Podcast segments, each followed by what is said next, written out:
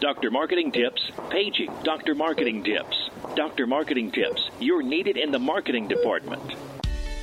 Welcome to the Dr. Marketing Tips Podcast, your prescription to the answers you seek to grow your medical practice easier, better, and faster. This show is all about connecting practice administrators and medical marketing professionals with peers working in practices, learning from experiences, making mistakes, and sharing successes.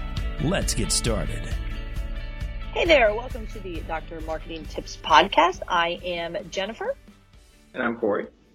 And we are here today to um, share some of our takeaways from the 36th annual Association of Otolaryngology Office Administrators Conference that we attended this past week in New Orleans, where I had the opportunity to speak to the group on um, a myriad of topics, including social customer service, which is really the marriage between social media and customer service. And then um, we had several members of our team that were there, and Corey and I both took the time to use it as an educational opportunity to brush up on our skills and um, really get to know some of the office administrators that we work with on a regular basis. And so we thought we'd bring you some of our key talking points, um, kind of our takeaways related to the conference, and you maybe you can take this and implement it back in your medical practice. So Corey, let's go ahead and get started. What's the first takeaway that you have from this past week's conference? Yeah, one of my takeaways was uh, I actually I sat in a session and we discussed what happens when you're ready to kind of expand your practice and bring in a new physician. So, what are some of the challenges and the opportunities there? And um, there was actually, excuse me, there was a slide that I thought was really interesting, and it was talking about the difference between seasoned physicians and new physicians. So. Uh, the way that the presenter had broken it down was he was saying seasoned physicians were a little bit older. Typically, they're 55 plus. They're kind of part of that baby boomer generation and the new physicians, those are sort of like the, the Gen X type physicians. And I uh, just wanted to run through a, a, couple of quick points that he went through. Um, so the seasoned physicians, they kind of believe that career advancement takes time, and newer physicians sort of seek advancement and promotion opportunities more quickly. They're a little bit more hungry. Um, seasoned physicians are also accustomed to higher incomes over time, whereas new physicians sort of um, they want a higher starting salary and they expect the patients to actually do a little bit more education on their own first before they come see them. So they, the newer guys kind of think that the uh, patients are going to be a little bit more versed on what's actually wrong with them, which I thought was a really interesting point. And uh, the final thing that he, he mentioned I thought was really interesting was how different patients sort of connect with different um, with, with different patients. So if you're a seasoned physician, you probably connect with a little bit older patient, and sometimes some of the younger patients um, connect a little bit with some of the younger guys. I thought that was really interesting. Yeah, and I think that um, it, it, I think what you're talking about makes perfect sense. That you know, it's just a matter of some of the younger guys like you know, one they're more up on the latest technology, but you know, they might like to get out there and get their hands dirty a little bit more because they're used to being responsive and working within the phone or working within that particular technology where the older guys, um, you know, the older doctors are, you know, I don't want to say stuck in their ways, but they just grew up on a different platform. And I think that from a marketing perspective, when we're doing our, you know, strategic documents for next year, it it might be worthwhile to do um, kind of the persona testing where you are looking at your your patient personas and then also taking uh, the opportunity to look at your physician personas because there might be the opportunity to engage your physicians if you take the time to do the personas you know like for example Dr. Jones is 42 years old he grew up on a smartphone was probably an early adapter of the first um, iPhone. You know, he went to school at a time where they didn't use the blue books, but instead they took their test online. And Dr. Jones receives his information in snippets, and he is constantly on the going, and he's able to juggle many tasks at, at once.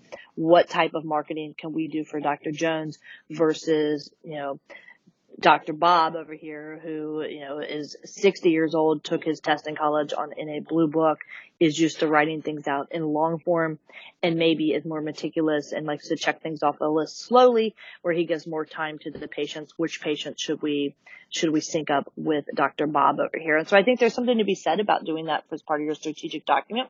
I also take it, Corey, um, and I would be curious on your thoughts for this one, but I also think that there, it's interesting that more of these younger physicians are opting to be employed physicians where, um, whereas some of the older physicians are opting to try to stay independent. And I think that's part of that um, generational mindset as we move forward and as practices start to grow. Yeah, absolutely. And I, I, think that really affects kind of the recruiting pool. That's something that we heard a lot from some of the folks that we were talking to at the conference. Um, some of them are having a hard time actually getting residents uh, to come join the practice because, like you said, they wind up being employed. So I think that's a really good point. And one more thing I wanted to mention there was um, if you have a little bit older of a physician or if you have several older physicians or several younger physicians, it really does impact the culture of the practice. So that's something to consider when you're hiring as well. Because like you said, a lot of the older guys, they're going to want to do things a certain way. And that's going to have sort of a trickle down effect and it's going to affect everything in the practice, even some, you know, sometimes how you market or when you can market, what the budget is, because a lot of the older guys don't believe in marketing. Some of the younger guys are going to be very gung ho and they're going to want to market and expect you to have a plan. Um, and even things, you know, small like celebrating birthdays. Some of the younger guys will probably jump in some pictures and they're all about it. Some of the older guys, maybe not so much. It just sort of depends. Yeah, and I think that there's, you know, it's probably a, a total separate podcast episode. But the fact is, is like some of the older guys may be averse to the idea of marketing because th- back in the day, they were not allowed to market themselves. You know, exactly. back in the day, it was frowned upon or it was even a policy that you couldn't market yourself. Whereas the new guys, I mean, they're, they're getting it um, drilled in them during med school and during postgraduate schools, you know, that they have to go out there and market because we are going from where the patient didn't have choices to now where the consumer is in complete control. Absolutely. That's a great point. So those are those are great takeaways. So my first takeaway um, from the conference, which was kind of a bigger picture for me, but basically it muddled down to we've got to be preparing for more and more patient engagement and price transparency. And for me, I attended a session that talked about the economics of healthcare. And um, in one area in particular, we were talking about disruptors and um, specifically about what Jeff Bezos and Warren Buffett are doing with their companies is potentially going to change the way that healthcare is. And, um, you know, they haven't really announced exactly what the disruption of healthcare is going to be, but the speculation is that basically they're going to go out there and they are going to partner with all of the insurance companies and the practices within the networks and they're going to get complete price transparency. And so then as a company, um, the the speculation is that as a company, you will offer your employees a level of healthcare that pays up to a certain amount for a knee replacement. And they use, you know, the idea being that it would be like the Amazon model and all of the prices because they've gotten this through through the insurance carriers and not necessarily to your practice on what the reimbursement rates are going to be, that all of these prices will then become available online. And just like when you're shopping on Amazon, you can decide if you want the knee replacement from one vendor or another because you already know what your company is willing to pay you on a reimbursement standpoint. And so this idea being that if we become, um, if we commoditize healthcare to this level, that we have to be prepared for even more patient engagement and price transparency in that you'll no longer be able to compete um, just because you have great doctors because you know at the end of the day when as as a healthcare consumer you're sitting in your living room trying to decide where you're going to go get um, get your knee replacement you know you may like Dr. Jones but at the end of the day, if Dr. Jones and Dr. Bob have the exact same credentials, um, maybe you haven't met Dr. Bob and interacted with him at the same level, but he's, you know, 50% of the price. If you're only going to get reimbursed on 30% of the price anyway, then chances are you're going to start price shopping. And so it really does change, potentially change the way that healthcare is delivered and it changes the model from, from a marketing standpoint. I think um, another piece of that, you know, part of that same equation for patient engagement and price transparency for me is I was in a discussion about over the counter hearing aids um, and just talking about how audiology has changed over the years. And it was interesting because the company that was presenting was ta- uh, referencing a survey that had been done for consumers, um, to consumers, um, asking them, you know, where will you go to get your next hearing aid? And, you know, this audience in particular was saying, you know, the place that I'm going to go, you know, we were thinking that they would say you know, Costco or Sam's Club or Walmart or somewhere like that because now, you know, more and more you have traditional retailers that are dipping their toes in the OTC hearing aid um, arena, but that wasn't the case at all. The number one place people will go to choose their next hearing aid is Google.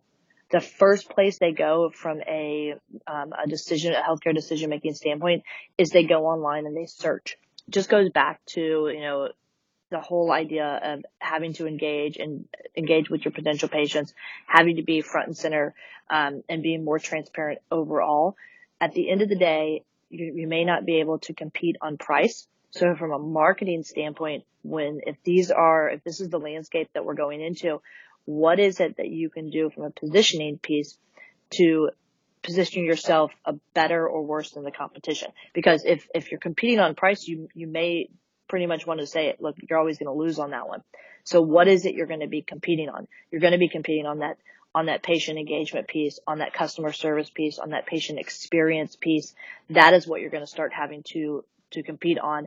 That is one theme that I heard over and over and over is be prepared for more patient engagement. And as part of that, um, it's going to be partly driven through this whole uptick in price transparency.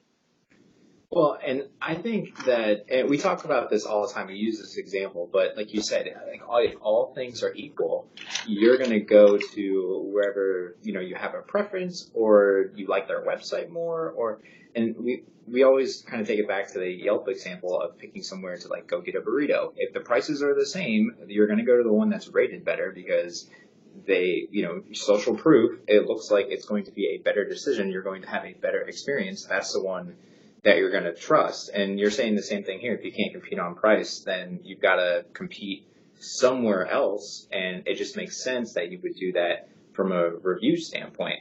And I think transparency is, is scary, but ultimately good for the end consumer. No, I, I absolutely agree with you. And I think that, you know, price transparency is just going to force everybody to be more transparent. And that is a positive thing. But you're yeah. absolutely correct that word of mouth and patient engagement and overall consumer experience is what is going to be the game changer moving forward. And so I think that this is particularly troubling to those practices who are not comfortable in the consumer marketing area. Yeah, exactly. And we saw a lot of that at the conference. You know, there was practices of all sorts of different shapes and sizes and some of the single provider practices in more of like a rural area, they are not obviously as well versed as somewhere where there's, you know, let's say 12 docs in a metropolitan area. And I, I think that um, talking to them, it provides not only good perspective for us, but good perspective for them too, because then they can see um, what some of the other practices are doing and what they need to be prepared for. And that kind of leads me into my second takeaway was we were sitting in sort of a roundtable discussion about ENT practices getting ready to really focus in and start on cosmetics or really try and grow their facial plastics program.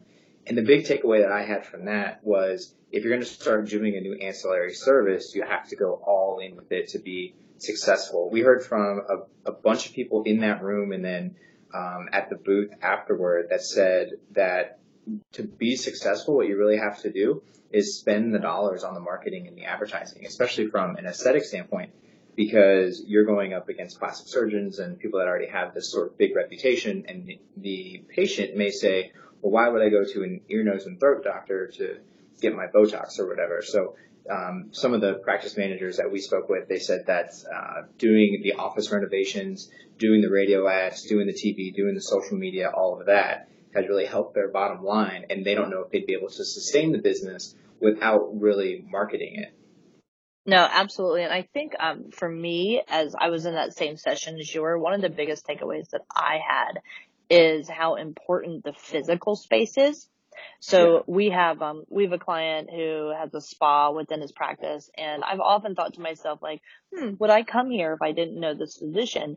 Because I think the spa, you know, it's very nice and at one point it was probably considered luxurious, you know, the most cutting edge or leading edge from a decor standpoint. But to me it's felt very dated. And if you're trying to get top dollar from a spa leading into your aesthetics practice or leading into even your facial plastics or just plastics practice, um, I think the dollars spent as soon as the um, the potential patient walks through the front door are dollars well spent. And going ahead and upgrading those physical spaces was one key takeaway I took from that session.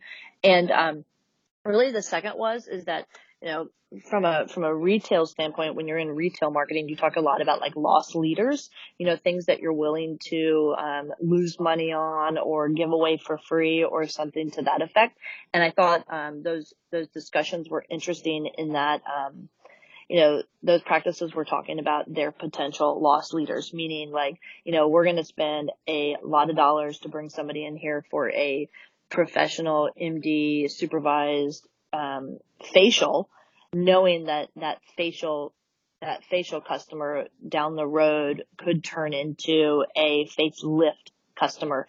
And then that facelift customer could turn into an ongoing customer for um, for true, you know, professional level skincare products because you don't want to jeopardize the facelift. And so I think sometimes with the practices that we're working with that, you know, there's that thought that goes into, well, we're going to start a spa but you have to go back to the why you want to start a spa. And the reason you want to start the spa, the why, is because you need to create a stream of potential patients to feed the mothership, to feed the actual services that are paying the bills, which are the facelifts and the rhinoplasties and things of that nature. So I thought that was a really good discussion, but what really drove home to me was this, this concept of you have to invest not just in the dollars from a marketing standpoint, but from the things that um, as soon as you open the front door, you know, if you've got an old office, it's time to make that investment. If you're going after that consumer market, which is back to what we were just talking about, is that more and more we're going to have to go after those consumers.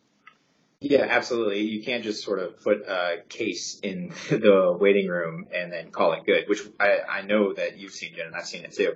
Um, you need to let people know you're there, that you provide great outcomes. Testimonials are huge, obviously and then you have top notch all around facilities. All of that has to come together um, to really make the patient not only feel comfortable and confident, but want to come back. And I think that's the key there.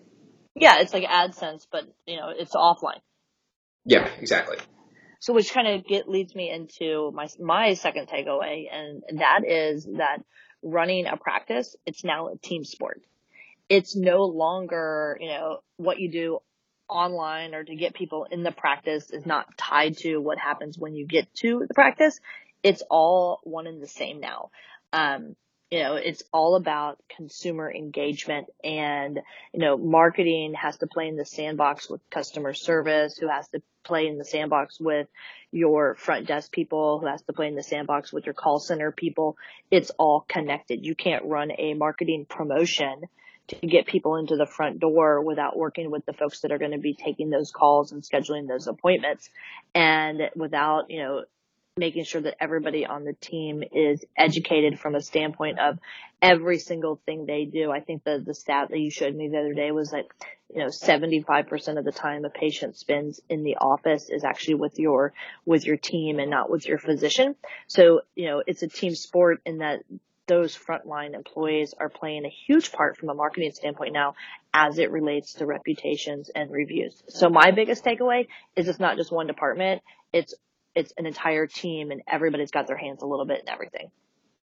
Yeah, exactly. And that's actually, um, that was my third takeaway. So everyone is a marketer. And the stat you referenced, I'm going to just provide a little more context to that because it's my new favorite stat.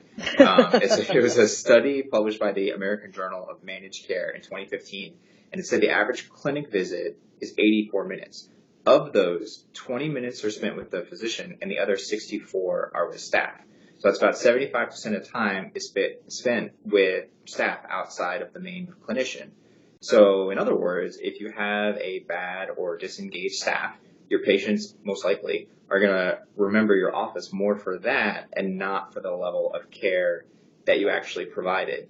And I'll say that we see that literally every single day as we're looking at online reviews that we monitor and things like that for some of our clients where they'll say the doctor is great. The front desk person is one of the rudest women that I've ever seen. And so then they went online, left a one star review, which hurts the practice's overall reputation because, you know, Janice up front was having a bad day. And they, and they'll say right up front that the care was incredible. Doctor was great. I feel better. But let's talk about how bad Janice was. And I think that the more that gets drilled home and it's used as an education and, a, and an incentive um, for employees, it your practice is going to be so much better because of that. And I think that we started to see a big shift towards that. And this conference sort of, I think it really reinforced that these things start to matter more and more every single day. Absolutely. I couldn't agree more. And I think it rolls us right into what I think is both of our um, final takeaway, and that's that employee engagement because of all Huge. these things. Employee engagement matters more than ever because you can't, you can't have a successful team and we just said that, you know, running the practice is a team sport. You can't have a successful team unless you practice together and unless you understand each other and you can anticipate, you know, what's important to one another. And, you know, everything, especially as we become more consumer focused and consumer driven and having to throw out there in the price transparency, the way we engage employees and the employees, how they feel and act and the smile on their face matters more than it ever has. And it matters when patients are on the way in. It matters when patients are there and it matters after the patients leave the practice itself. And so I think to me, that was a giant takeaway is that employee engagements and what we're doing to build our teams internally is the game changer for practices moving forward. Absolutely. I couldn't agree with that more. Well, there you go. Those were my big takeaways. You got anything else to add? Um, be sure when you're hiring, you know what age you're hiring And That was that was the only other thing I could think of to wrap it all up is to say that um, employee engagement matters, and then you also have to consider what type of people that you're hiring, what their backgrounds are, um, how diverse they are, because all of that sort of gets stirred together, and that's your office culture. And as practice manager, you might have some HR people, you may not, but all of that sort of comes together to create your culture, and that's how employees stay engaged, and that's how patients stay happy. Absolutely. And I think that um, my biggest, you know, leave behind here is that we are recording this on um, September 18th after spending a week in New Orleans interacting with these practice administrators for the entire week. And as everybody goes back to their office and, you know, those folks that are listening start thinking about what you're going to be doing in 2019, um, now is the time right now to start putting together those strategic plans and taking possibly some of what Corey and I were just talking about and implementing that into your written game plan for hitting the ground running come 2019. And so with that, I'm Jennifer. I'm Corey. And we'll see you next time on the Dr. Marketing Tips podcast. Thanks, guys. Thanks. Thanks for listening to the drmarketingtips.com podcast. If there's anything from today's show you want to learn more about, check out drmarketingtips.com for our podcast resource center with all the notes, links, and goodies we mentioned during the show. If you're not already a subscriber to our show, please consider pressing the subscribe button on your podcast player so you never miss one of our future episodes. And if you haven't given us a rating or review yet on iTunes, please find a spare minute and help us reach and educate even more of our medical practice peers. Thanks again for listening, and we'll catch you next time. Doctor's Orders.